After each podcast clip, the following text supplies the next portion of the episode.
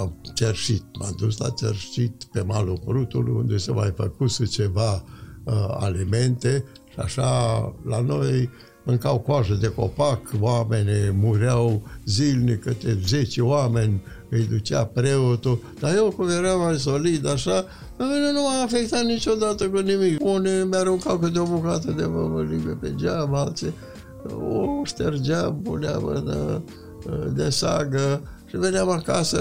Am salvat familia mea, să știți.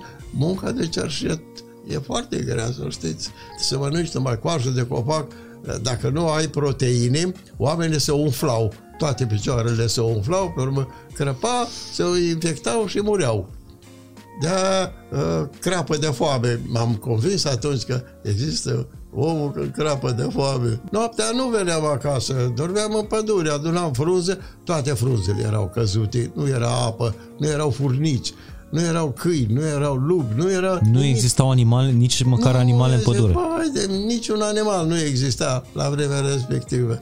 Eu adoram frunze, dormeam noaptea pe frunze și mă duceam... A fost asta cea mai grea perioadă din viața noastră? Da, mi s-a părut așa, nimic nu mi s-a părut greu. Salut și bine v-am regăsit la un nou episod fain și simplu. Este podcastul uh, pe care l-am denumit încă de la început, un club pentru minte, trup și suflet.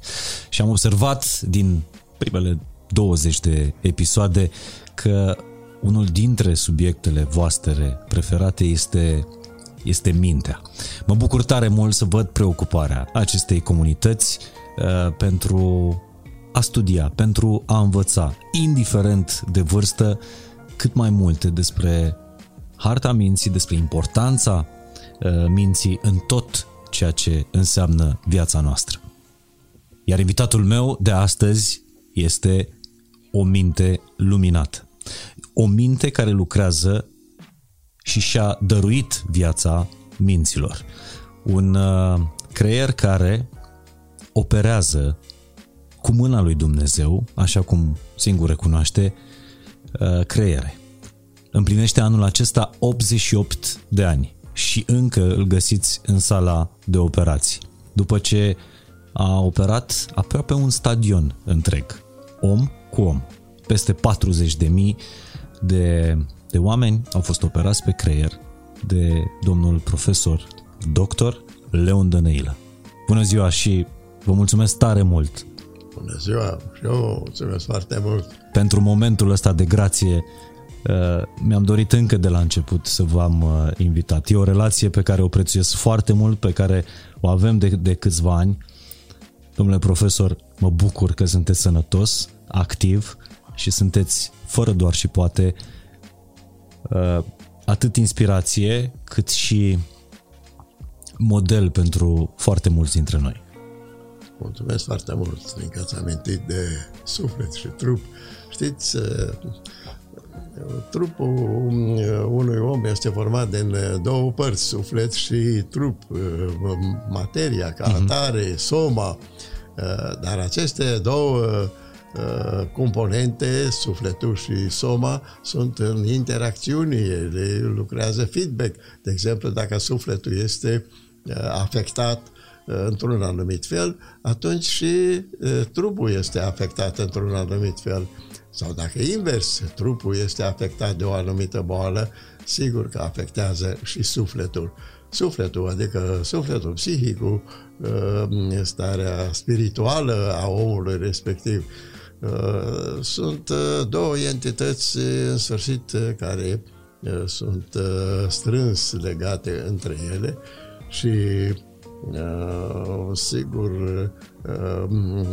problema sufletului, dacă problema somei respectivului subiect este mai poate fi analizată mai bine, problema sufletului este mai greu de pătruns în ea Eh, dar eh, cu ajutorul eh, psihologilor, că și eu am făcut facultatea de psihologie, când am venit la neurochirurgie, am văzut că acolo se examinau mai mult parezele, avea pareze brachială dreaptă, pareze pe un picior, paraliză facială, pareze de oculomotor, Dar eu i-am întrebat, zic, domnule, dar nu se poate, uh, creierul ăsta are și e, sentimente, are uh, afecțiune, are uh, inteligență, are uh, posibilitatea de a preveni rezultatul unei acțiuni sau are posibilitatea uh, de a face față unor situații foarte dificile.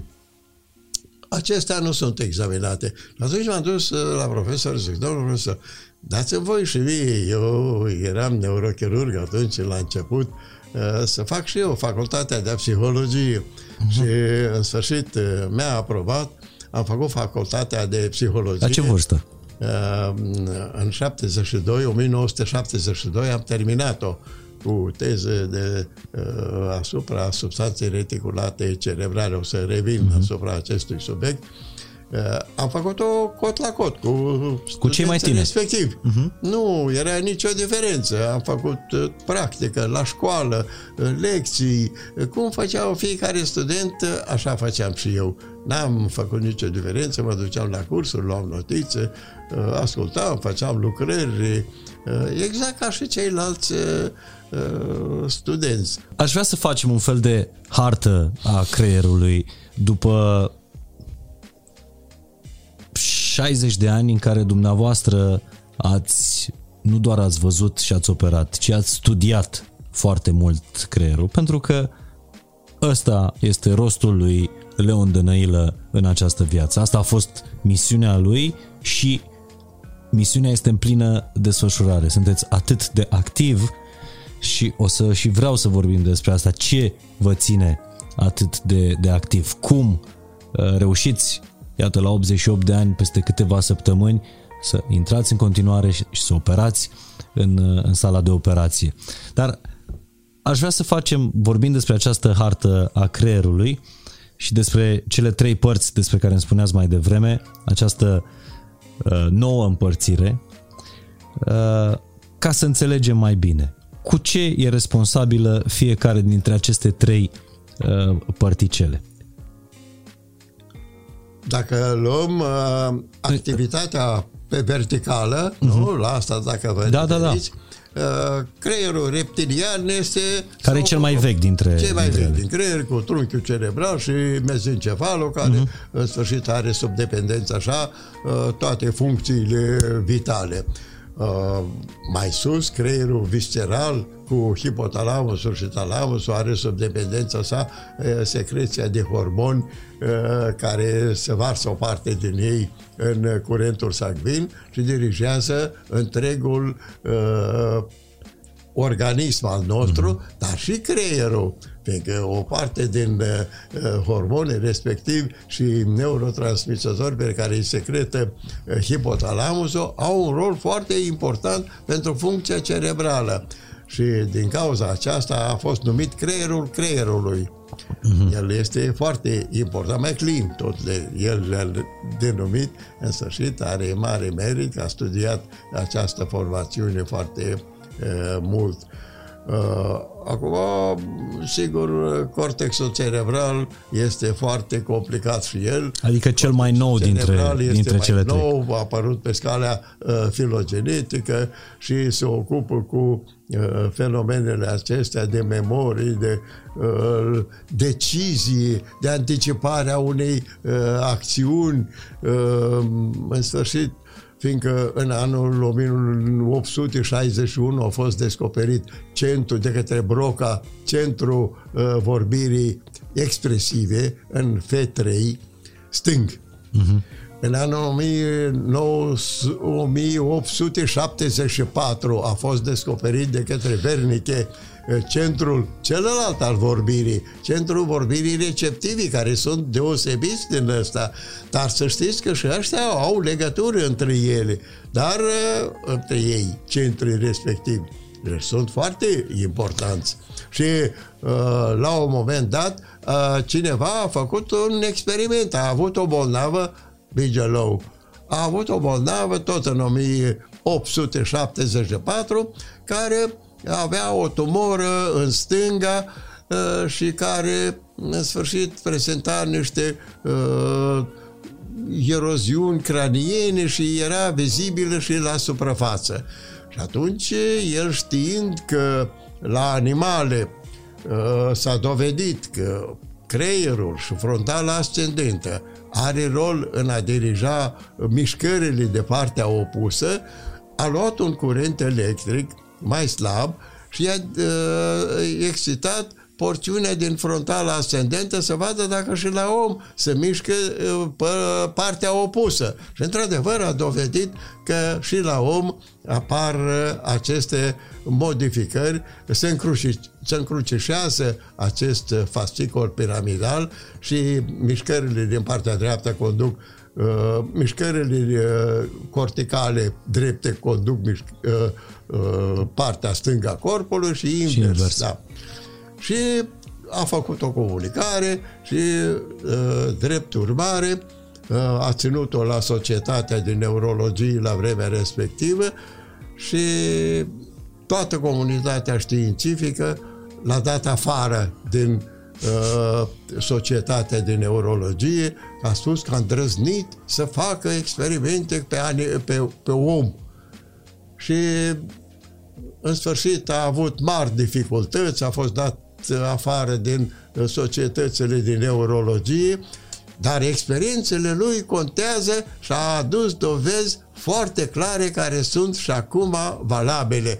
Dar cu această uh, deficiență și critică din partea comunității, uh, din partea colegilor, de fapt. Acum, fără lipsă de modestie, e cumva și povestea dumneavoastră, pentru că și dumneavoastră ați avut de-a lungul activității foarte multă adversitate din partea colegilor de breasla, profesorilor care erau renumiți, erau autorități la vremea respectivă în, da, în domeniu. Sigur. Îmi țin minte momentul din biografia dumneavoastră când a ajuns uh, coleg cu profesorul Arsenie, Arseni, uh, ați fost mutat la o secție care nu avea nici instrumentar, nu avea nici uh, uh, paturi și a trebuit să construiți practic dintr-o ruină o secție pe care ați făcut-o cumva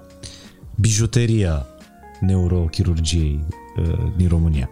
Da, eu nu aveam bani atunci, toți se duceau cu cadouri la profesor. Eu vin de la țară, de la uh, Moinești, Comănești, unde erau mineri uh, și au fost arestați unii care au îndrăznit să ia niște bani de la mineri. Vai, au apărut articole în ziar, a fost arestat, i-au uh, confiscat casa, un chirurg. Uh, Uh, și în sfârșit a stat 2 ani de zile, după 2 ani de zile i-a dat drumul totuși, că era un chirurg de mare valoare la Comănești. Uh, am uh, încercat și eu să fac niște lucruri care să fie mai deosebite. Într-o zi s-a internat un bolnav care avea un traumatism vertebromedular minor. Toate paturile din secția respectivă, v-am spus că era o patologie vertebromedulară, uh-huh. dar eu l-am examinat foarte bine și am văzut că el nu are numai uh, leziuni vertebromedulare dată de uh, traumatismul respectiv, are afectat uh, nervii cranieni, adică mai sus de mădăva spinării, uh, nervul facial, nervul oculomotor, uh, nervul trigemen, și în sfârșit l-am examinat foarte bine, avea sindrom Wallenberg, adică pareză pe o parte, uh, motorie uh-huh. și uh, tulburări de sensibilitate de partea opusă. Asta e sindromul Wallenberg. Eu l-am studiat foarte bine. Și vine profesorul o dată pe săptămână, lunea venea la vizită. Profesor Arseni. Da. Și am început să-i spun, domnule profesor, uitați-vă, este un bolnav internat aici, eu nu cred că e traumatism vertebromedular, prin faptul că prezintă o serie de simptome care nu corespund traumatismului vertebromedular, care a fost minor. Și bine, hai povestește, dă-mi un scaun. A luat un scaun, s-a așezat Și am început să-i povestesc. Are sindrom Wallenberg, are sindrom de nerv cranian, mm-hmm. are sindrom deasupra măduvii. Deci nu cred că este o, o din cauza traumatismului vertebromenor. Dar ce crezi că este? A întrebat. Zice, cred că e o tumoră de trunchi cerebral. Ce vorbești? Îl pune mâine la operație și vii și tu. L-a pus uh, la operație, în sfârșit l-a deschis, uh, am fost și eu, tumoră de trunchi cerebral. Și a zis că de mâine vii la mine în secție și de atunci am, am, uh, am lucrat numai cu el la tumori cerebrale. Da. Dar trebuie să știi, trebuie să cunoști, trebuie da, să... Totuși a fost, a fost un moment când ați fost mutat. Uh, ați fost cumva dat afară din, uh, din, din spital și mutat într-o secție... A, ulterior, uh-huh. ulterior uh, am văzut că mortalitatea operatorii la noi este foarte mare. Cât era? 60%, nu? 60%. Adică din, și, 6, din 10 operații pe creier, 6 mureau. Din uh, revistele din străinătate am citit că uh, mortalitatea generală e cam 3-4%. Și m-am întrebat cum poate să ajungă 3-4%.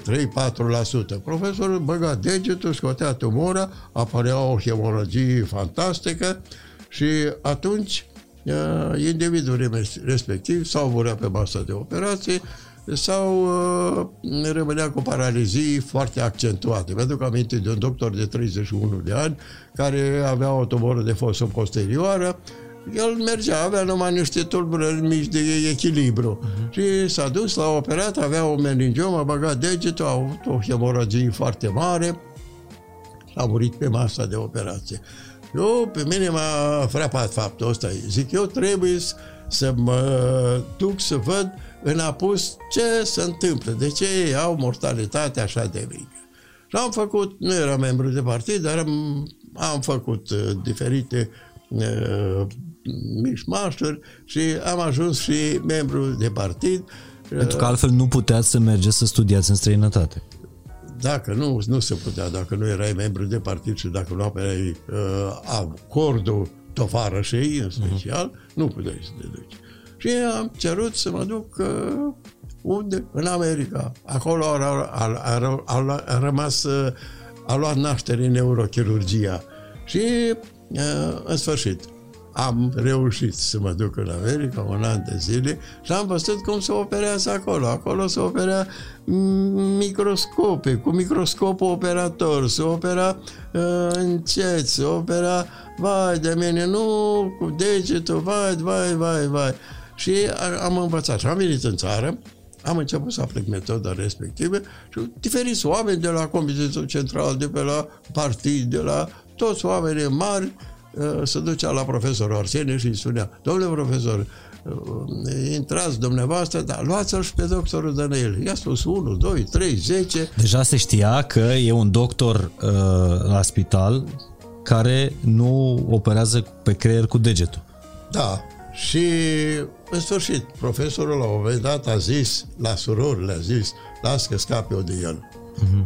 Și la un moment dat a spus, ei veneau, eram cei mai tânăr și veneau și îmi spuneau tot ce zicea el și în sfârșit a venit și mi-a spus, vezi că săptămâna viitoare, luni, te mută în secția respectivă. Eu, când am auzit, m-am dus în secția respectivă, era o secție dezafectată, crăpată, pe jos, cu furnici, cu gândaci, cu um, fără masă de operație, fără instrumentar și în sfârșit, luni îmi spune, uite, Danaile, eu vreau să te ridic în muncă, fiindcă tu ești băiat bun, dar te muți în secția aia și vezi tu. Pe de altă parte, le-a spus surorilor, o să opereze acolo când o să zboare bivolii deasupra clădirii. Dar eu, auzind din mai devreme, m-am dus, mi-am cumpărat masă de operații, mi-am cumpărat instrumente, că alături era ITM-ul, întreprinderea de tehnică medicală cu bani de la mine, tot, nu știu. Și a doua zi am început să operez. și am început să operez uh, și mergeau toți bolnavi bine, veneau toți bolnavi bine și l-a enervat pe profesorul Arsene. După trei ani de zile a făcut cerere la minister că să mă aduc înapoi în secția... uh, De unde vă dăduse afară. Da. Că îmi dă de acolo 3 paturi la etajul cu tare. Eu eram acolo șef, eu eram șef de secție, nu se băga nimeni, nici el nu venea, nu, eu făceam ce doream. Mi-a făcut cel mai mare bine din lume că m-am mutat acolo. Și m-am dus la minister, m-a chemat la minister, zic, aoleu, mă cheamă să mă mut acolo. Și ministrul îmi spune, Păi, domnule, tu îți vezi de treabă, rămâi acolo în continuare. Eu am rămas foarte surprins. El avea niște legături foarte mari. După Revoluție a venit o doamnă la mine. A venit o doamnă la mine și îmi spune, dumneavoastră mă cunoașteți? No, nu, eu care am operat atâția, nu vă cunosc. Dar dumneavoastră m-ați operat de un anevrism cerebral și sunt foarte bine. Poate sute, mii de operații. Eu am fost al treilea în lume care am operat anevrisme la vremea respectivă atât de multe. Dar, domnule doctor, eu vreau să vă spun ceva. Atunci când Arsene a făcut uh, depeșe la minister ca să vă mute iar în secția, să vă desfințeze ca șef de secție, uh, eu sunt fica lui Dăscălescu. Pe vremea respectivă, Dăscălescu era prim-ministru. Și Dăscălescu l-a chemat pe ministrul sănătății și i-a spus Domnule, a operat-o pe fica mea, e foarte bine, vă rog să nu vă atingeți de doctorul Dănăilă. Și așa mi-am explicat tot, dacă tot datorită profesiei și uh, lucrurilor bune pe care le-ai făcut. Așa că am uh, rămas acolo și el ce a vrut să facă, să mă desfințeze ca persoană, și fizică, și profesională, și de toate. Am, uh, am rămas acolo și cel mai mare bine din lumea asta mi-a făcut că m-am mutat acolo. El a vrut să-mi facă rău, dar mi-a făcut cel mai mare bine. Nu, nu se șef N-a mai, n-a mai fost alt șef așa ca mine. și am scris că dacă scriai ceva și nu-l puneai pe el primul, pe profesor. El era cu A. M-am dus cu o lucrare uh, pe care am scris-o despre sindromul de logorei cu hiperchinezie Uh, pe care am făcut-o la facultatea de filozofie, după ce am terminat și facultatea în 72 de filozofie, am făcut o lucrare de diplome. M-am dus la profesor cu lucrarea. Zic, domn profesor, eu vreau să, să o public în străinătate. Da, dă-mi un cod. A citit-o, a doua zi a venit, da, da, e bună, hai să o publicăm. Dar cum punem autorii? Păi cum vrei tu, după alfabet sau după importanță. El era conferențiar și era cu A, Arsene. Ce să mai zic? Zic, bine, domnule, punem cu... Da. Și a apărut lucrarea în revista europeană din euro, la, la vremea respectivă, nu prea era voie să te duci în apus, în reviste sovietice și în sfârșit trebuia să public. Eu n-am văzut la dumneavoastră asta, n-am văzut uh, ego-ul ăsta uh, nemăsurat Uh, pe care, iată, îl întâlnesc în poveștile despre viața dumneavoastră, îl întâlnesc în poveștile despre alți uh, medici care au revoluționat uh, medicina și cumva au fost obstrucționați de, de colegi. Ce vă face pe dumneavoastră să, să fiți lipsit de interes material, să fiți lipsit de mândria asta și de prejudecată? Pe mine mă bucură mai mult uh, reușitele bolnavilor și fericirea bolnavilor. Când îi văd că ies după o operație foarte bine, ce bucurie mai am. Cum v-am spus despre bolnavul care a venit uh, uh paralizat și în sfârșit aproape în comă, l-am operat și am plecat pe picioare după vreo două săptămâni. E e foarte, e, e foarte bine, e foarte, da. Eu m-am mai făcut odată, eu am observat că hematomele intracerebrale se rezolvă. Am văzut eu niște bolnavi la mine internați, mm, obținuți că, cu hemoragii care se rezolv treptat. Până am făcut o lucrare cu toți bolnavi, zic, domnule, Arsenie spunea, orice bolnav cu hemoragie trebuie operat.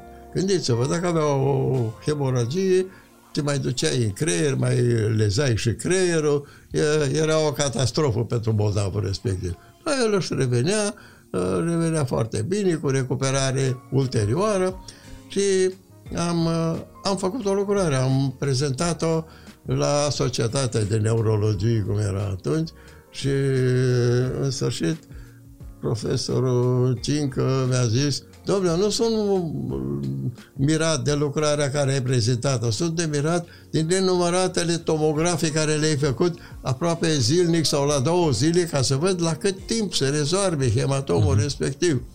Într-o lună de zile ele se rezolv. Am publicat lucrarea respectivă în revista de, uh, uh, de geriatrie. A apărut articolul, iar am profesorul Arsenie la sfârșitul anului trebuia să pună calificativii la toți uh, colaboratorii. La toți le-a pus 10, mie mi-a pus 6. Cum îndrăznești tu să mă uh, combați pe mine? Așa, pe urmă în teza de doctorat. Eu am spus, domnule, există neurinome. Eu am operat șapte ani de zile la uh, patologii vertebropedulare și am observat că teza mea de doctorat, neurinomele uh, medulare, sunt dezvoltate la nivel extramedular și la nivel intramedular și la nivel uh, extravertebral. Am ținut lucrarea și a venit uh, unul de la Cluj, Miclăuș, care era atunci, și a zis, cum îndrăznești dumneata? Dacă Arsenie spune că nu există, dumneata de ce îndrăznești? Domnule, dacă am găsit, e așa există, cum să nu grup? Da. Iar am avut dificultăți. am avut dificultăți, că, da, nu, nu știu, cu oameni din ăștia care... Arsenia avea uh, un diabet. El era foarte gras, avea, uh, avea diabet până la 5, avea, da, dar fura mâncare, îi plăcea dulciuri, uh, în sfârșit. Și nu vedea bine. Intram cu el în operație Zic, domn profesor, aici e carotida, nu, uh, dincolo e nervul optic, lăsați-l în pace. Și că du-te dracule, operează tu. Și pleca și mă lăsa pe mine. Și am salvat așa o mulțime de bolnavi. Dar nimic, știți că fiecare om care crede în meseria lui, care crede în misiunea lui, de-a lungul călătoriei este obstrucționat de oameni invidioși, de oameni uh, mai puțin înzestrați sau mai puțin învățați. Uh, îi se pun piedici. Și mi se pare că pe dumneavoastră absolut nimic nu v-a împiedicat. De unde vine rezistența asta a, a dumneavoastră? Nu știu, eu aveam dreptate și când mă combătea la vizită, eu întorceam capul și râdeam. A, râzi, lasă că o să vezi tu ce să pățești. Uh, da, uh, nu, nu-mi păsa nimic, nu, nu m-a afectat. Pero odată că... un, uh, un coleg de meu a făcut o, eram de gardă cu el, a făcut o foaie de observații, nu, mi-a dat o foaie de observație să fac la un bolnav care uh, s-a agravat, uh, era cu acces cerebral, mi-aduc, uh, și a decedat. Asemenea, a luat foaia imediat, uh, dăm foaia, a, tu ai făcut, m-a chemat, tu ai făcut foaia după ce a decedat. Zic, nu, domnule, am făcut înainte, uitați-vă, scrisul meu este la fel făcut, vă arăt scris, am venit cu foi de două săptămâni. Aveam un scris foarte la fel, foarte clar. Și la un moment dat el îmi spune, și că tu când ai venit aici, n-ai auzit de profesor Arsene? Și am spus, zic, nu vă să domn profesor, n-am auzit. Eu am făcut facultatea la Iași, chiar așa a fost. Eu îi spuneam adevărul, nu... Da. Eu am făcut facultatea la Iași, acolo nimeni nu vorbea de profesor. N-am auzit de profesor. Și când i-am zis că n-am auzit, el credea că o să zic, vai, cum să nu, am auzit, să trăiți. A, a stopat, nu. Am mai stat puțin și a zis, bine, pleacă. Și așa am scăpat. Adică, în, pe parcursul ăsta al, al misiunii dumneavoastră nu v-a putut opri nimic pentru că uh, nu va avea nimeni la mână. Sunteți un medic care nu a luat niciodată, ba chiar a refuzat cadouri de la pacienți. Uh, ați spus întotdeauna adevărul, nu a speriat pe, pe nimeni. Sunteți un caracter uh, drept, onest, adică omul Leon Dănăilă este cumva egal uh, profesorului, medicului Leon Dănăilă. De unde vine cinstea asta dumneavoastră? Eu mă bazam pe argumente de asta peremptorii, adică clare. Nu spuneam eu așa, iurea. Eu nu aveam pe nimeni să mă susțină. Dacă părinții mei, tatăl meu nu știa carte, avea patru clase, când am dat facul, examen la facultate și am reușit, ei au început să plângă. Nu că am reușit, că plec la facultate și îi las pe ei cu munca câmpului. Eu eram baza, eu mai aveam doi frați, dar eu eram cel mai solid dintre toți și munceam foarte mult. La arat, la prășit, la uh, semănat, la, la toate muncele câmpului. La a spus că îmi dă 200 de lei să nu mă duc la facultate. Uh, zic, nu, nu există. Eu mă duc, uite, ce se vine baba respectivă să-i descânte sau numai preotul să-i împărtășească, nu se poate. Eu trebuie să mă fac medic.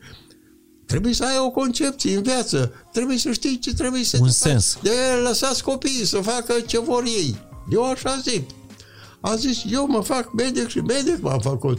Și în facultate la fel, uh, aveam colegi și în liceu toți premianți cu nota 10, toți au căzut la examenul uh, de, mm, dat la medicină, numai eu am luat, uh, de colegii mei de la facultate la fel, uh, așa că aveam încredere foarte mare în mine și nu, nu a fost nicio, niciun efort deosebit sau nicio... Dar ați știut din totdeauna care este sensul dumneavoastră în viață, care este, care este misiunea. Și, și aici, uh, cu, cu riscul de a, de a repeta, cred că cel mai puternic exemplu este în cartea uh, lui Victor Frankl, care a fost uh, în lagărul nazist la, la Auschwitz și spune acolo că dintre toți cei care au fost victime ale Holocaustului, cei care au supraviețuit nu sunt cei care biologic aveau cele mai multe șanse. Tinerii sau bărbații sau cei mai puternici. Cei care au supraviețuit și care au trecut peste uh, ororile lagărului nazist sunt cei care aveau un sens în viață. Cei care trăiau pentru altceva decât pentru, pentru ziua de mâine. Da, cred, cred. Și mi se pare că tot ceea ce vi s-a întâmplat dumneavoastră nu a fost ușor nici în mediul ăsta uh, medical, nu v-a fost ușor nici în copilărie. Mi se pare că tot ceea ce vi s-a întâmplat dumneavoastră este cea mai puternică sau una dintre cele mai puternice demonstrații că în momentul în care tu ai o misiune, tu știi foarte clar ce-ți dorești să faci în această viață, mi se pare că nimic nu te poate opri. Atâta vreme cât ești onest, tu cu rostul tău. Și vreau să ne întoarcem un pic pentru că eh, eu sunt convins că rezistența asta a dumneavoastră la piedici, adversități, eh, invidii, răzbunări, trădări eh, în mediul profesional, sunt convins că rezistența asta își are cumva sursa în, în copilăria dumneavoastră. Noastră, pentru că în, în ultimul an cu toții, o planetă întreagă ne-am plâns de pandemia asta și că a trebuit să stăm închiși în case câteva săptămâni și să purtăm o biată de mască atunci când ieșim în, în public. Noastră ați prins niște perioade cu adevărat grele. Dumneavoastră ați prins foametea. Foametea din anii 40, nu? 46-47. Seceta aia cruntă. Seceta 46 și foametea 47. Dumneavoastră erați copil atunci. Da. Și i-ați făcut față.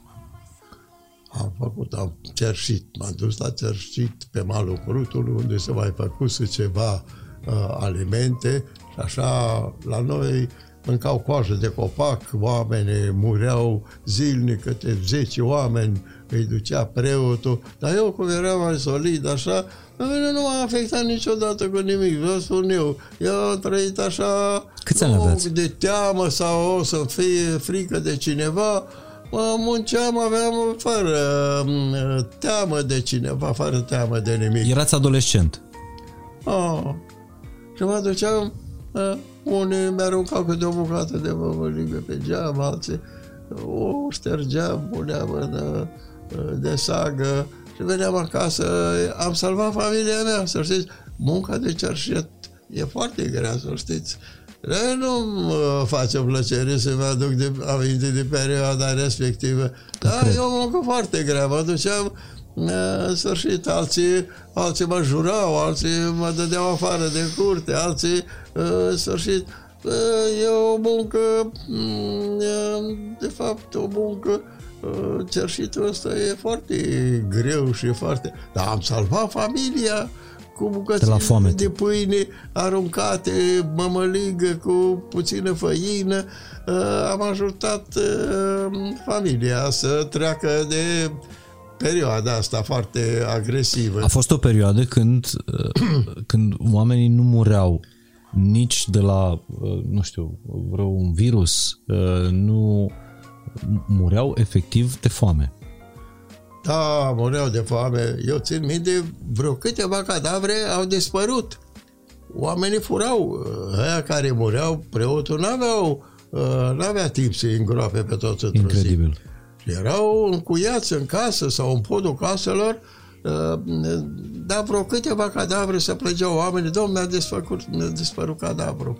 Și Le ce se mâncau, întâmplă? Le mâncau. Nu cred. N-avea ce să fac. Nu le-au mai găsit niciodată. Câteva, nu spun că multe, așa. Dar să mănânci numai coajă de copac, dacă nu ai proteine, oamenii se umflau. Toate picioarele se umflau, pe urmă crăpa, se infectau și mureau. de uh, crapă de foame. M-am convins atunci că există omul când crapă de foame. Da, e o formă... Deci da. vorba asta pleacă cumva de la, de la Da, un da, adevăr.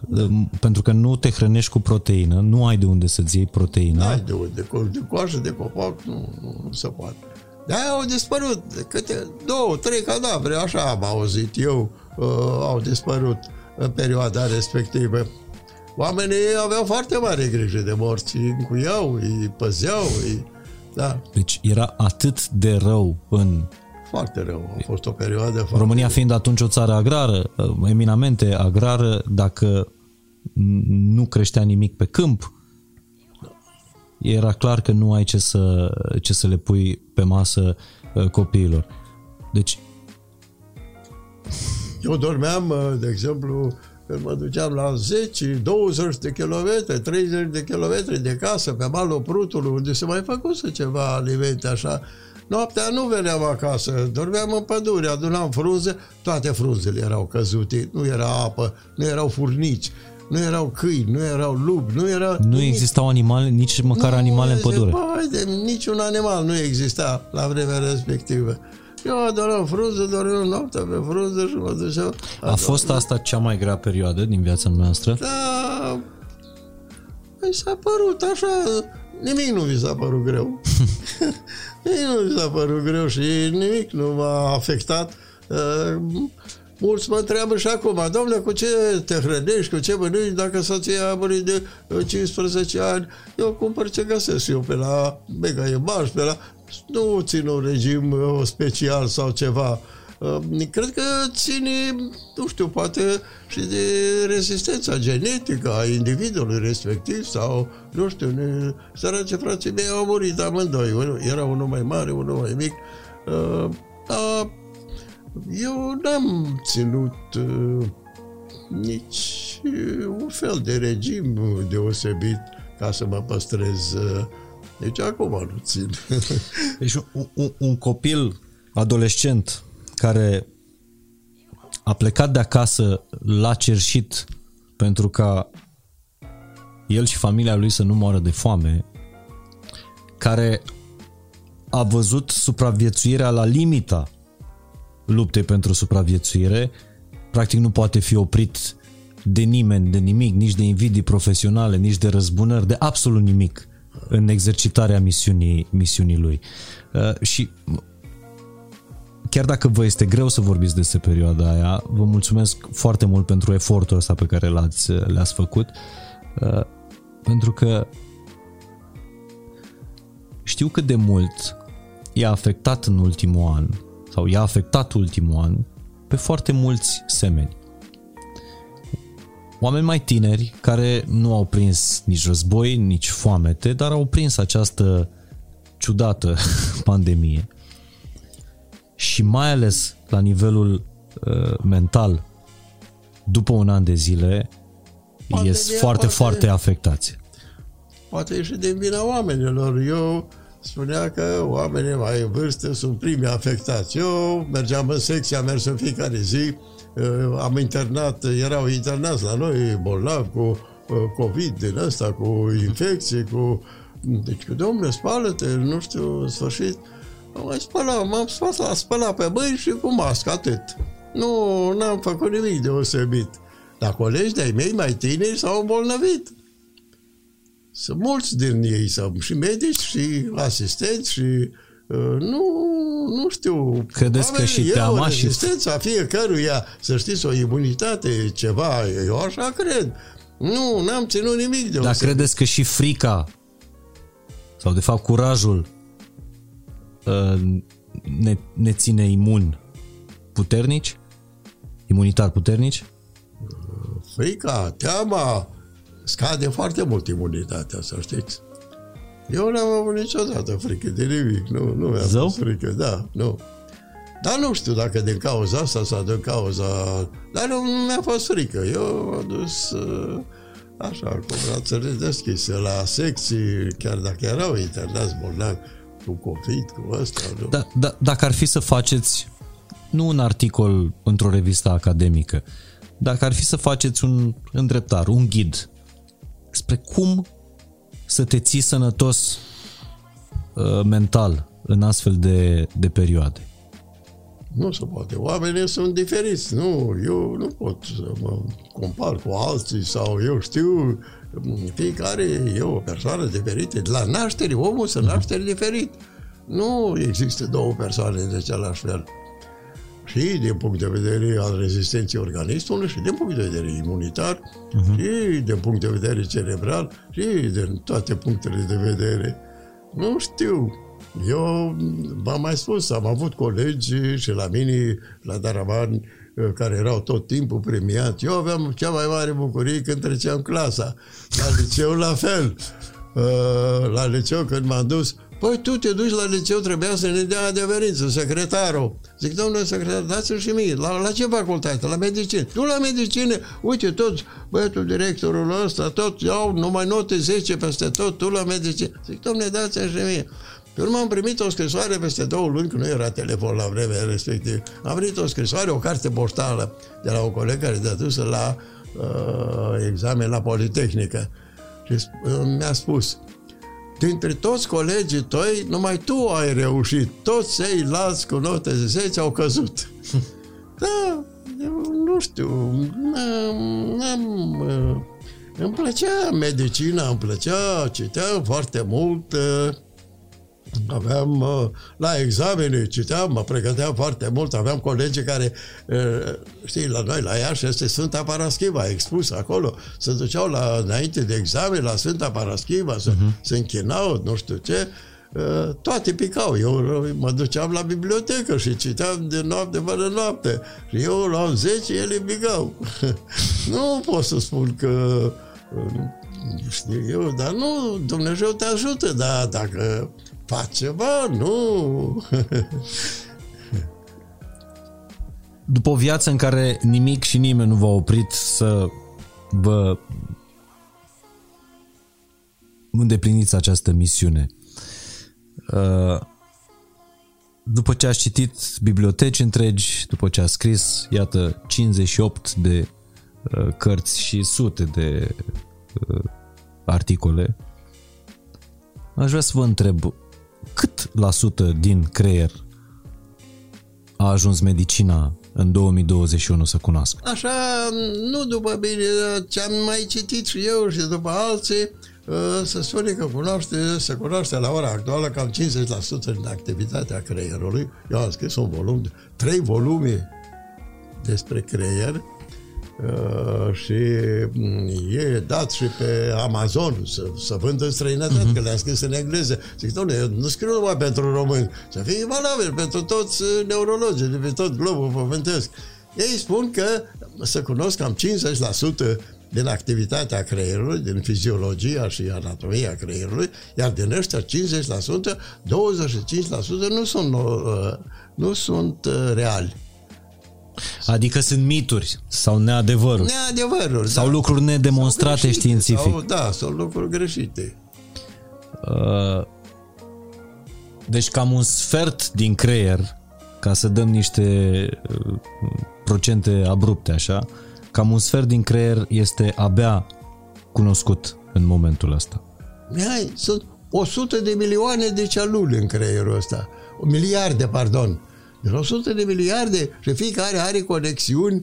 Uh, o celulă, de exemplu, poate avea până la 2000, 3000 de conexiuni cu alte celule. Păi, gândiți-vă ce complexitate, ce mm, legături, nu numai anatomice și funcționale, ci legături mm, prin neurotransmițători și neurohormoni și uh, prin alte modalități, astfel încât uh, e foarte greu de realizat ceva asemănător sau uh, de mm, gândit că noi o să putem uh, realiza un computer la un moment dat care să gândească, care să aibă emoții, Asta. empatie sau să aibă uh, uh, frică, iubire, uh, în sfârșit. E foarte greu. Asta, asta era și următoarea întrebare, sau una dintre întrebări dacă dumneavoastră credeți că în condițiile în care noi știm cam cei mai învățați dintre noi, sau medicina știe 25% din ce înseamnă creierul, dacă vom putea vreodată să creăm, sau în viitorul apropiat, să creăm un computer care, pentru că se vorbește că ne vor înlocui roboții. Credeți asta? Nu. Aveți frică asta? Știu că nu aveți frică de nimic. Nu, nu, nu. Nu cred că se va putea face. Este prea complex și nu, nu, nu cred că se poate realiza așa ceva. Dar până unde vor putea ajunge calculatoarele? Sau inteligența artificială? Cam ce pui aia opții. nu știu ce pune natura e foarte greu de realizat și la nou născut, de exemplu, o celulă are până la 27.000 de conexiuni, uh, dar cu timpul ele se remaniază și rămân conexiunile cele mhm. mai importante la copil și la adult, uh, astfel încât uh, rămâne ce este important. Nu are de unde să-și aleagă ceva. Știu eu, dar nu se va putea... Creierul este o substanță finită. Și se spune că finitul niciodată nu poate uh, să prevadă infinitul. Să ajungă infinitul. Așa zic și eu, da. Uh, Dumnezeu uh, sau spiritul sau uh, forța universală, cum vrei să spui, psihicul sau nu știu, nu sunt niște entități care sunt greu de manevrat și greu de acceptat la ora actuală. Da. Sau care am operat atâtea creiere și știu fiecare bucățică dacă o uh, scot sau o tumoră sau un uh, accident vascular cerebral sau o hemoragie sau o infecție sau o parazitoză sau în sfârșit uh, multe uh, afecțiuni am operat în viața mea uh, vedeți că uh, foarte greu uneori uh, nu poți să uh, analizezi toate uh, reminiscențele sau toate deficitele care rămân după astfel de operații. Deci în, încă mai avem multe de învățat despre creier până să reușim să îl uh, replicăm într-un calculator sau să îi oferim un, unui, calcula, unui computer, inteligența artificială ce o fi, să-i oferim cumva softul nostru pentru a se putea dezvolta la nivelul nostru de e, inteligență. E posibil, da, nu cred, nu, nu știu. Eu am spus odată, vorbeam cu un fizician și am zis, domnule, creierul este cea mai complexă materie din univers. Și fizicianul mi-a zis, dar de unde știu eu? Ce noi nu cunoaștem tot universul. e adevărat și asta, dar eu știu eu, cine știu, mai fi existând lumi și în alte părți și Uh, și în religie se spune că a venit în scaun de foc, nu știu ce, e posibil să fie vizitat de alți uh, cosmonauți din alte părți, nu știu, dar sunt date care spun despre lucrurile astea. Care, care este întrebarea la care ați vrea să găsiți răspunsul pe timpul vieții dumneavoastră? Ce vă macină? În meseria dumneavoastră, în călătoria, misiunea pe care o aveți în lumea asta? La ce n-ați găsit și ați vrea să găsiți răspunsul? Știți, când operezi, uh, și credința are un rol foarte important. Să ai încredere în ceea ce faci și dacă ai uh, un moment uh, foarte dificil, te mai gândești și la Dumnezeu și la creativitate și sfârșit lucruri din astea și te ajută, fiindcă creierul, după păi eu am scris uh, celulele creierului și am spus acolo, uh, Einstein a spus că viteza luminii nu poate fi depășită de nimic.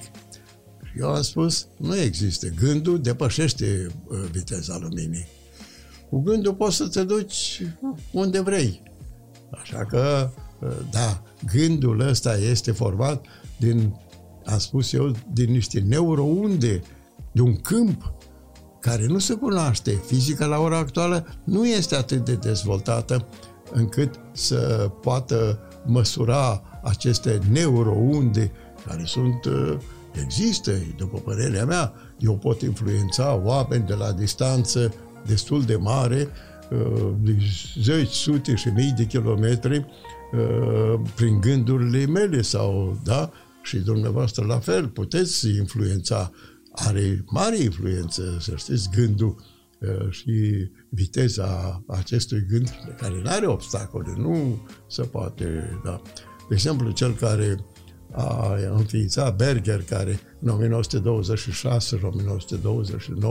a înființat electroencefalograma, uh, a vrut să afle, domnule, el a aflat niște unde de repaus și niște unde de activitate, dar era uh, foarte... Um, vrea să cunoască cum arată undele de genialitate. Și atunci l-a chemat pe Einstein și Einstein a fost de acord. I-a înregistrat undele respective, uh, o activitate, în sfârșit, uh, de repaus. Și urmă l-a lăsat și i-a spus, maestru, uite, te lăsăm în pace, noi o să privim de la distanță Ă, te gândești la o problemă genială, ca să, da, să vedem și noi, poate apar niște unde specifice, fiindcă îl interesa pe Berger undele de genialitate. L-a lăsat, la un moment dat apar niște unde uh, mai rapide și uh, așa, după ce s-au terminat, toți au venit, a, maestre, despre ce v-ați gândit? Ce problemă genială ați rezolvat acum? Și Einstein a spus, a, nu, domnule, mi-am adus aminte că am lăsat robinetul la baie deschis. Deci, ale erau undele de genialitate. Da. Practic. Nu există unde de genialitate, e genialitatea, știți? Cum am spus, că e 99% transpirație și 1% inspirație. Da. E, e incredibil și smerenia asta a avut-o și, și Einstein spre, spre finalul vieții când a recunoscut că nu are cum să știe tot și că există dincolo de tot ceea ce se poate demonstra, există o forță pe care n-ai cum să o, să o măsori. E cea mai puternică forță din univers, spunea el, uh, iubirea. Și îmi place, eu, eu cred că asta este unda de genialitate. Și în cazul dumneavoastră, acest bun simț, acest, această zmerenie de a recunoaște, indiferent cât de mult ai citit, cât ai scris, că nu știi totul și că există ceva, chiar dacă ai ști totul, există ceva mai mult decât totul. E această această credință, cum spuneați dumneavoastră, că nu, ține, nu, nu credeți în superstiții, ci, ci credeți pur și simplu. Nu există superstiție, există credință. E credința asta în care vă puneți uh, vă puneți tot ceea ce știți în, în palmele ei. Sunt momente când, sau au fost momente când ați avut operații complicate, când ați spus o rugăciune, ați v-ați lăsat pe mâna lui Dumnezeu, în mâna lui Dumnezeu, iertare. Iisus Hristos când l-a vindecat pe olog și i-a spus, ia spatul și umblă și l-a vindecat, ologul s-a dus la el, Doamne, îți mulțumesc foarte mult și Iisus Hristos i-a spus, și că nu trebuie să mulțumesc, nu eu te-am vindecat, credința ta te-a vindecat. Dacă nu ai credință, nimic nu se întâmplă. Nu se vindecă, nu se întâmplă nimic. Dacă crezi, atunci da.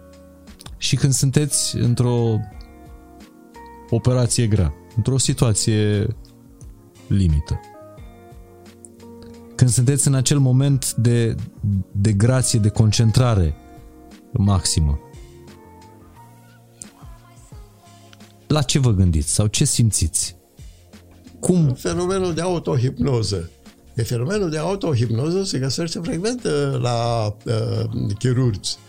Eu operez acolo și nu îmi dau seama nimic ce se petrece în jur. Îmi spun colegii, ai auzit ce a spus la în timpul? Nu, nu știi nimic. Ești concentrat asupra 2 cm, 3 cm pe care îi operezi. Momentul ăsta pe care l-ați, uh, l-ați descris de, de, de autohipnoză e practic momentul ăla când cumva, cred că mai mult sau mai puțin îl avem cu toții atunci când suntem da, pasionați da, da, da, da, da, nu, și absorbiți eu. de ceea ce facem. Da, când da, găsim da, da. un rost... Este un fenomen de autohipnoză, nu-ți mai dai seama, da. E o autohipnoză clinică, nu hipnoză din asta uh-huh. profesională da. care e sfârșit, da. Este, există, da, la toată lumea, da. Sunt sigur.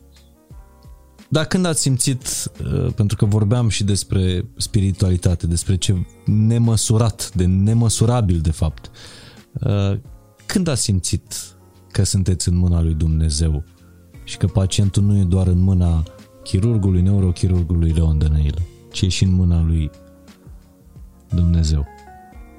Am venit într-o dimineață, am făcut vizită. Colegii mi-au arătat, făcând, am ajuns la un bolnav, ce cu ăsta? A, e mort, e... A, nu... Mă duc la el, la sfârșit, a, am văzut că din când în când mai respira.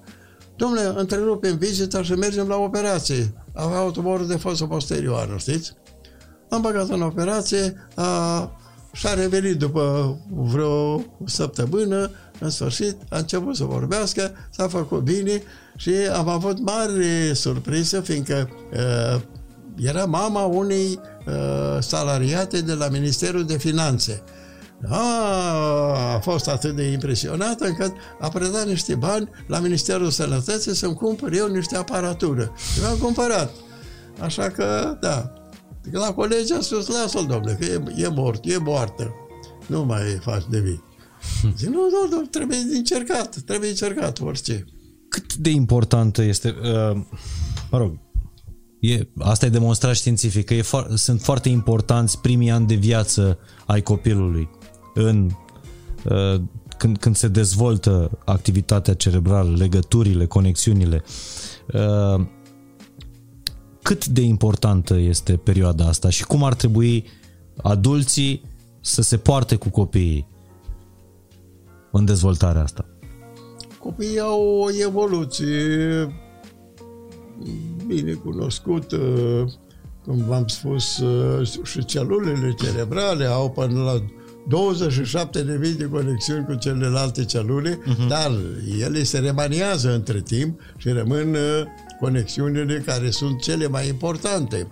Acum, dacă poți intervii cu ceva sau nu, dar uh, diversitatea uh, mediului extern și uh, afecțiunea și uh, care noi o manifestăm față de un copil are un rol foarte mare, să știți.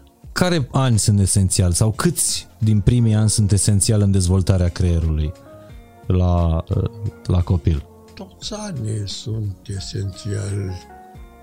Mm, Einstein, uh-huh. taică uh, era o mare comerciant în Italia uh-huh. Și el era la școală în Germania. A venit să discute cu director. Domnule director, cam ce meserie ar putea face fiul ăsta meu? Directorul a spus, domnule, nu te supăra, e subdezvoltat cerebral și nu cred că poate face vreo meserie. În urmă, a dat uh, de sfârșit și la, la facultate, a dat, a picat odată, a doua oară de-abia a luat. Uh-huh. După ce a terminat facultatea, vrea să fie învățător sau undeva, nu l-a primit nimeni. A ajuns uh, la instituția asta de patente, acolo nu se știe ce s-a întâmplat, uh-huh. acolo și-a creat uh, teoria relativității simple și, da, unii spun că nevastă sa era foarte uh, bine uh, pusă la punct cu matematica uh-huh. și l-a ajutat foarte mult.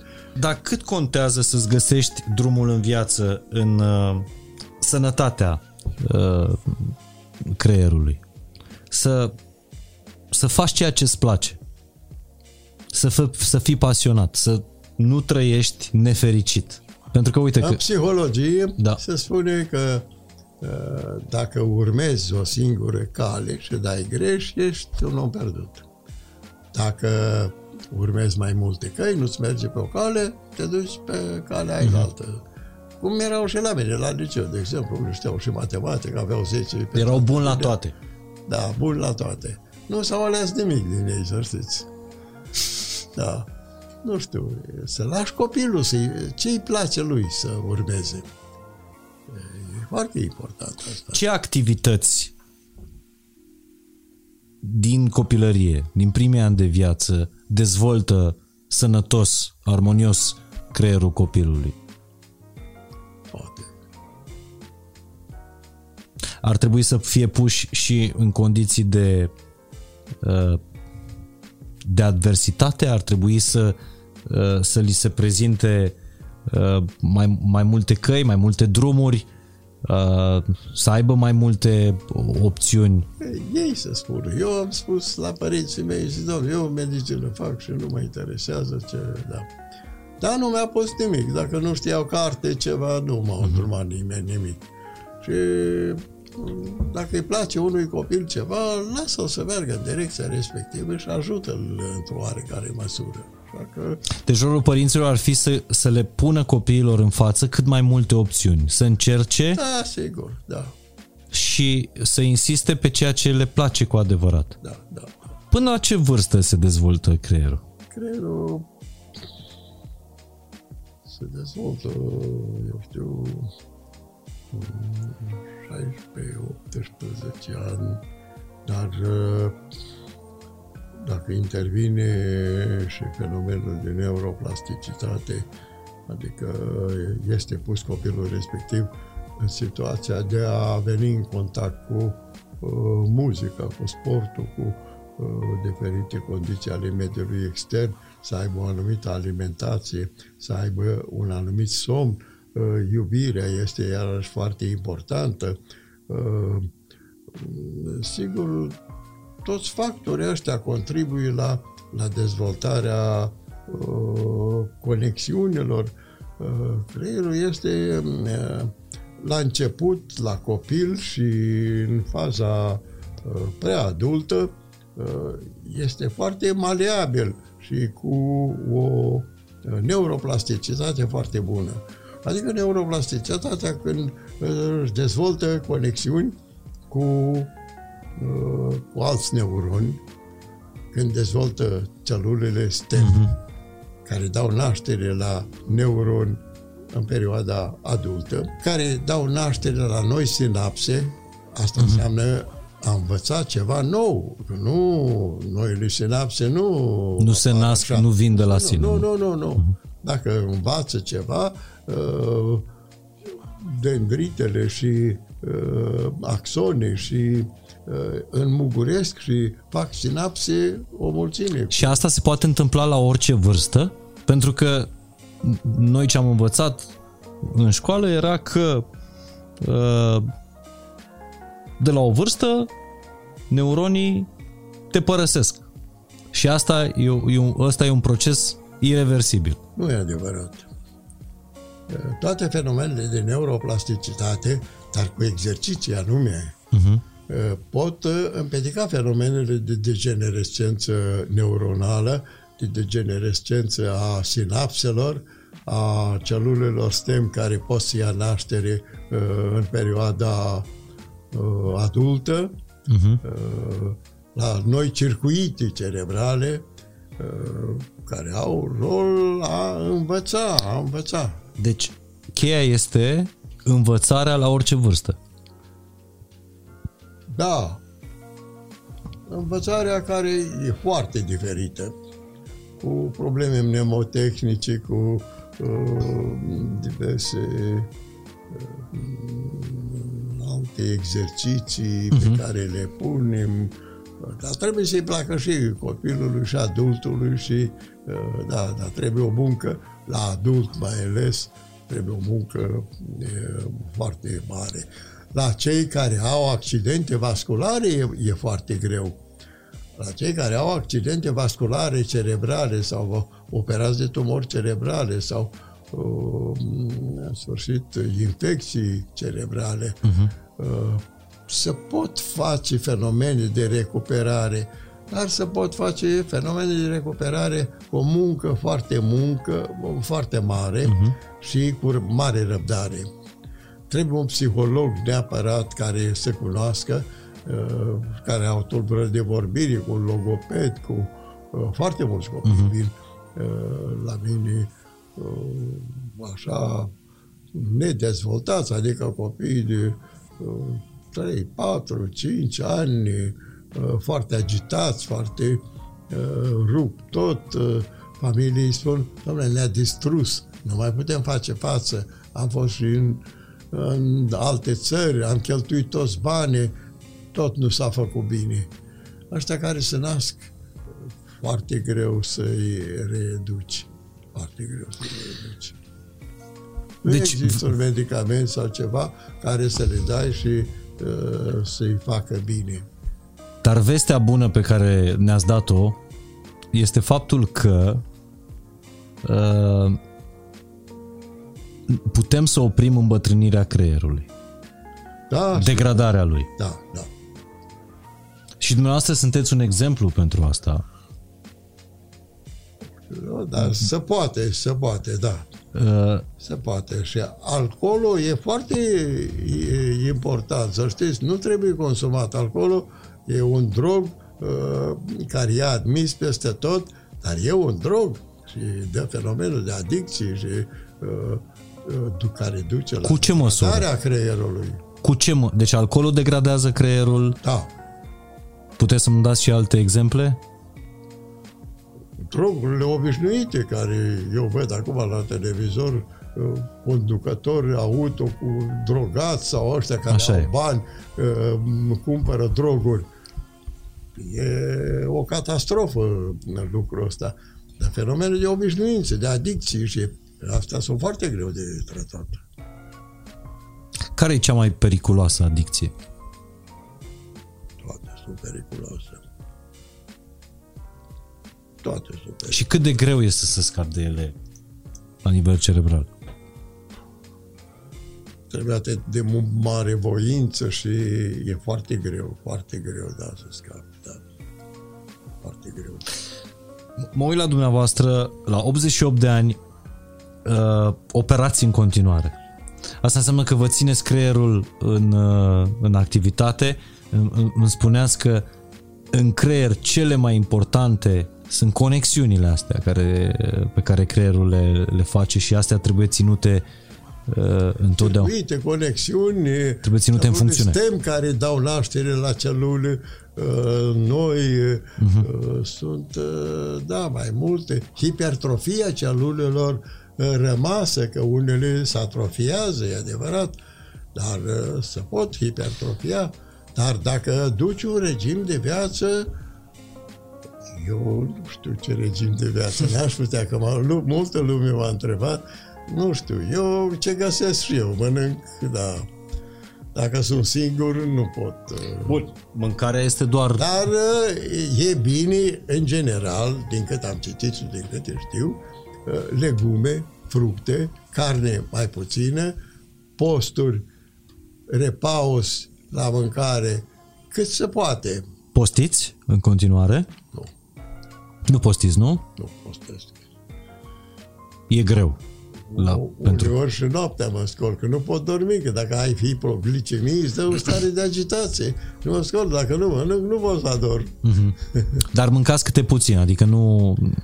Da, nu mănânc mult, e adevărat, da, da, da, da. Deci, vă, sunt alimente de care vă feriți? Carne, în general, nu. Și băuturi alcoolice, nu. nu. Deloc alcool? Mai au câte puțin. Nu pot să zic, doamne, că sunt chei de biserică și nu, da. Uh, Câte o afinată, câte în sfârșit, da. Da, mă uit în programul noastră și deși, deși spuneți că nu vă considerați un, un model, din rutina dumneavoastră de a vă ține uh, de a vă ține tânăr, viu, uh, nu lipsește cititul zilnic, Da.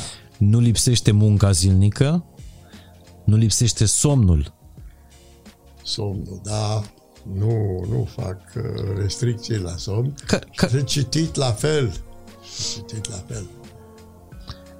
vă, vă culcați în continuare la 8-9 seara? Da, cam așa, dacă mă scol la 3, La 3 dimineața. da, da. De câți ani aveți rutina asta? Cred că de când am venit la neurochirurgie, eu țin minte când am venit la neurochirurgie în 1961, uh, veneam, stăteam uh, la o doamnă care avea, v-am spus eu, două camere, uh-huh. în una dormeam eu, în una făcea focul și dormea ea. La apa, dacă mi-o lăsa, îngheța la mine uh-huh. în cameră uh, să beau ziua. Și mă sculam tot așa dimineața că Arsenie la ora 6 începea vizita. Începea vizita. Până la 6 trebuia să ai foile de făcute pe zi, examinarea bolnavilor făcut. Mă duceam cam la 5, așa, la primul tramvai, era, eu eram singur în tramvai. Și era tramvai de la de acolo până pe Berce, de acolo, da.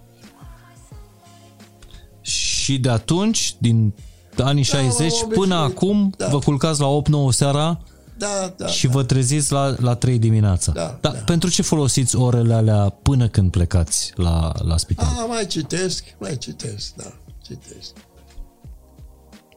Cât de important e cititul? E foarte important, da. E foarte important, ca și orice alte exerciții sunt uh, foarte importante pentru, pentru formarea noile releuri, conexiuni uh-huh. cerebrale, uh, pentru celule, pentru... Da. Dar somnul? Cât de important e? Somnul este foarte important. Dacă nu doarme cineva cel puțin 6-7 ore, nu e bine. Creierul obosește. Creierul obosește. Creierul care are 2% de greutatea corpului consumă 20% din energia corpului. Și este foarte important.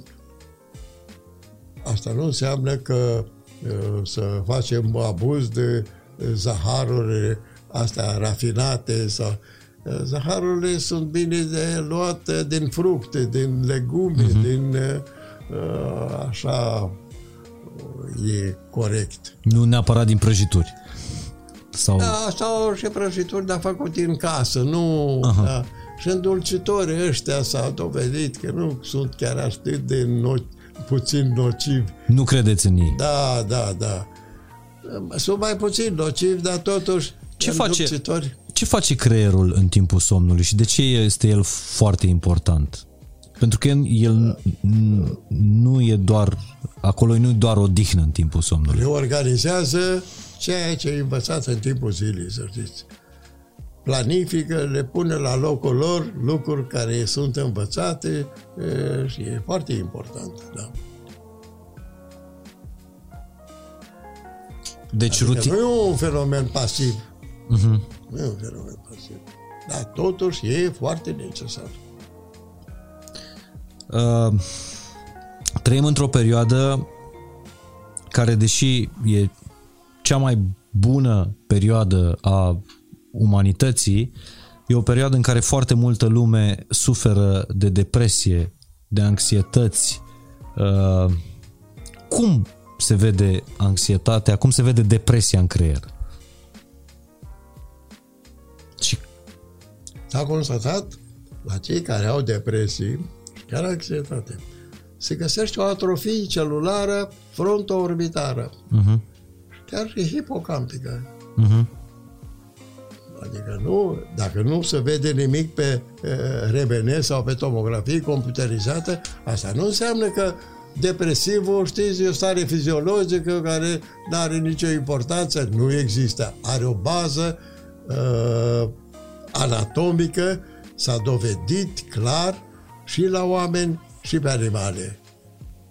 Uh-huh. Categoric, da. Iar dacă vrem să scăpăm de perioada aceasta de depresie și de anxietate, trebuie să facem anumite exerciții, dar exercițiile respective trebuie făcute cu un anumit tratament care să împedice starea de uh, anxietate.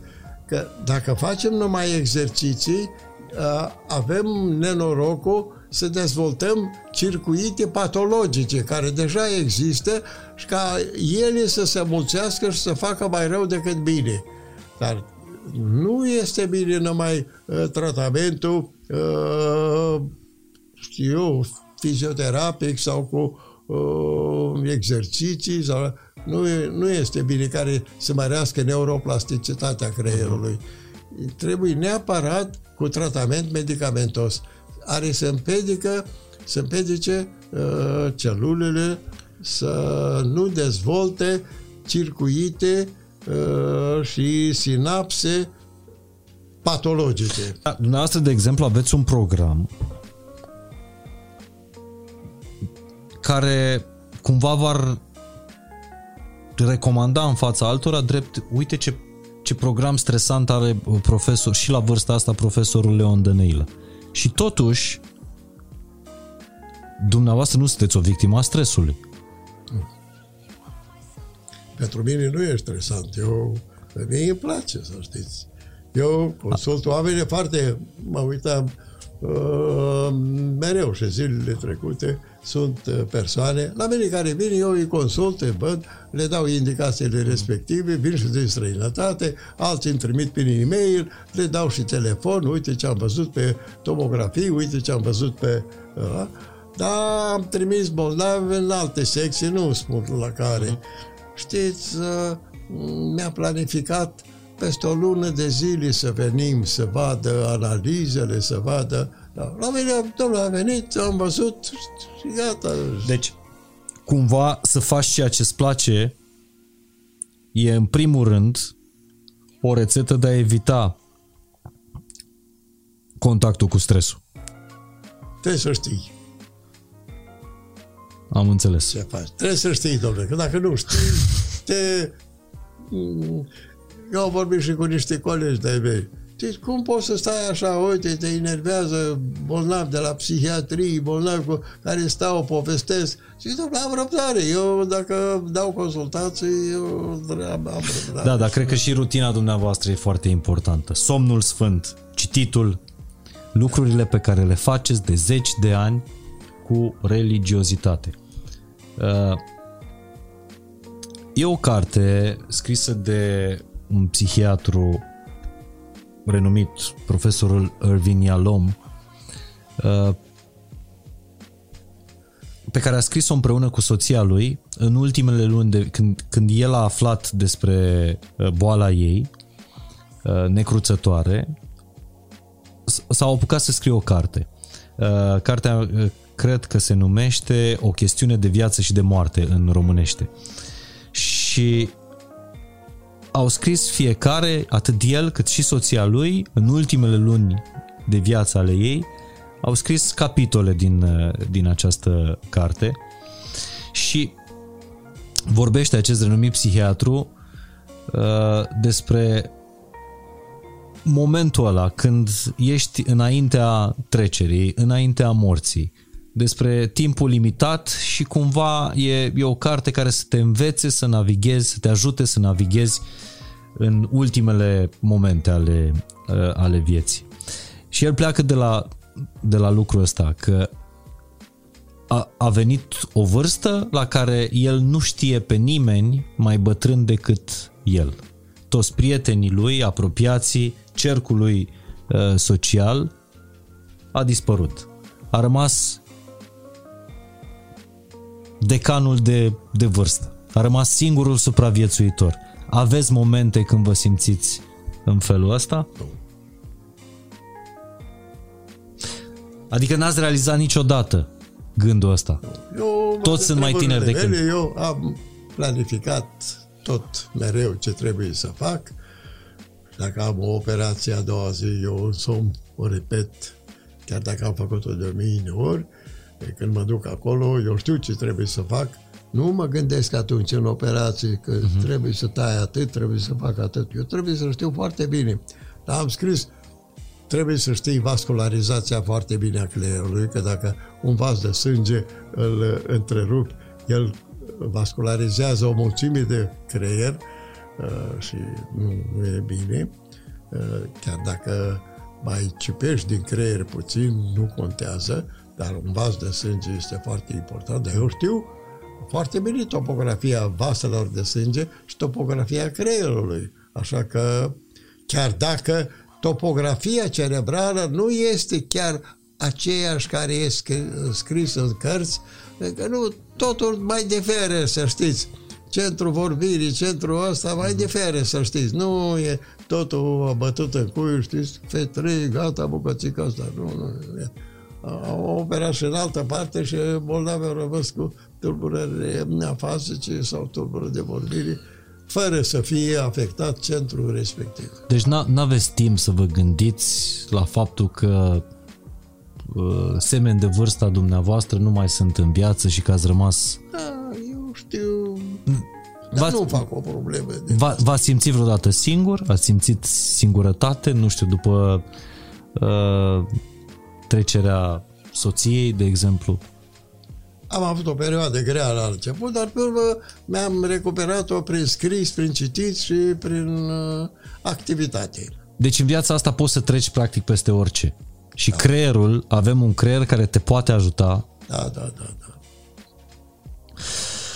Vă mulțumim tare mult. Vă mulțumesc tare mult, domnule uh, uh, profesor. Uh, știu că v-am mai pus întrebarea asta și o, o pun uh, o pun de fiecare dată când, când, când vă văd uh, despre câtă iubire avem în creier sau câtă iubire simțim cu creierul. Iubirea este foarte importantă, să știți. Iubirea. Și pornește ea din creier? Cum? Are legătură ea cu creierul? Categorică, da totul e să leagă, vai de mine, să leagă de, cu activitatea cerebrală. Poate că nu la toată lumea afectă. unii ignoră, unii operează așa sau fac uh, lucruri care parcă ar fi o bucată de lemn sau o bucată... Nu-ți dai seama că e viața unui om acolo. Omul trăiește o mhm. singură dată această viață și trebuie să ai grijă de ea. Dar nu la tot se întâmplă așa. Care e cea mai frumoasă formă de iubire?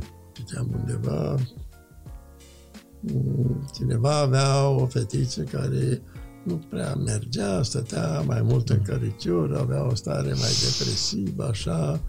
A venit un moș cu un coș și i-a dat uh, un copil mic și i-a spus, ai grijă de copilul ăsta. S-a făcut extraordinar. Numai ea îl hrănea, numai ea îl făcea, îl iubea foarte mult și s-a făcut bine și fetița și copilul. Da. Deci iubirea te poate face Da, bine. sigur, sigur. Vă mulțumesc tare mult. Uh, abia aștept să să ofer această conversație pe care am avut-o astăzi uh, oamenilor. Uh, abia aștept să ne reîntâlnim din nou pentru că știu că o să urmeze și, și alte, alte conversații. Uh, vreau să vă spun încă o dată că am rămas absolut mirat. Vedeți zeci de pacienți, vă întâlniți, ați operat zeci de mii de, de oameni. Eu am rămas mirat când ne-am revăzut după niște ani și m-ați întrebat direct ce fac Mara și Cezara. Adică fetele mele gemene. Nu știu cum aveți memoria asta, cum da. rețineți dintre mii de pacienți, rețineți uh, numele fetelui, fetelor lui, uh, lui Morar, pe care nu le-ați operat, nu v-au fost da, paciente. mine la o emisiune asta. Da. da Vă mulțumesc tare mult. Da. Și cred că avem o grămadă de lucruri de învățat din povestea dumneavoastră de viață, din conversația asta pe care am avut-o, uh, pe care am avut-o astăzi. Și mi-ar plăcea uh, mi-ar plăcea tare mult ca uh, cei care au privit sau au ascultat acest podcast, această conversație cu Leon Dănăilă, să le lase mesajele și lucrurile care le-au fost de folos aici în descrierea, în, în secțiunea de comentarii de pe YouTube. Vă mulțumesc, domnule profesor, și eu vă mulțumesc pentru invitație și poate ne mai vedem. Cu drag, sigur ne mai vedem. A fost fain și simplu. Rămâneți!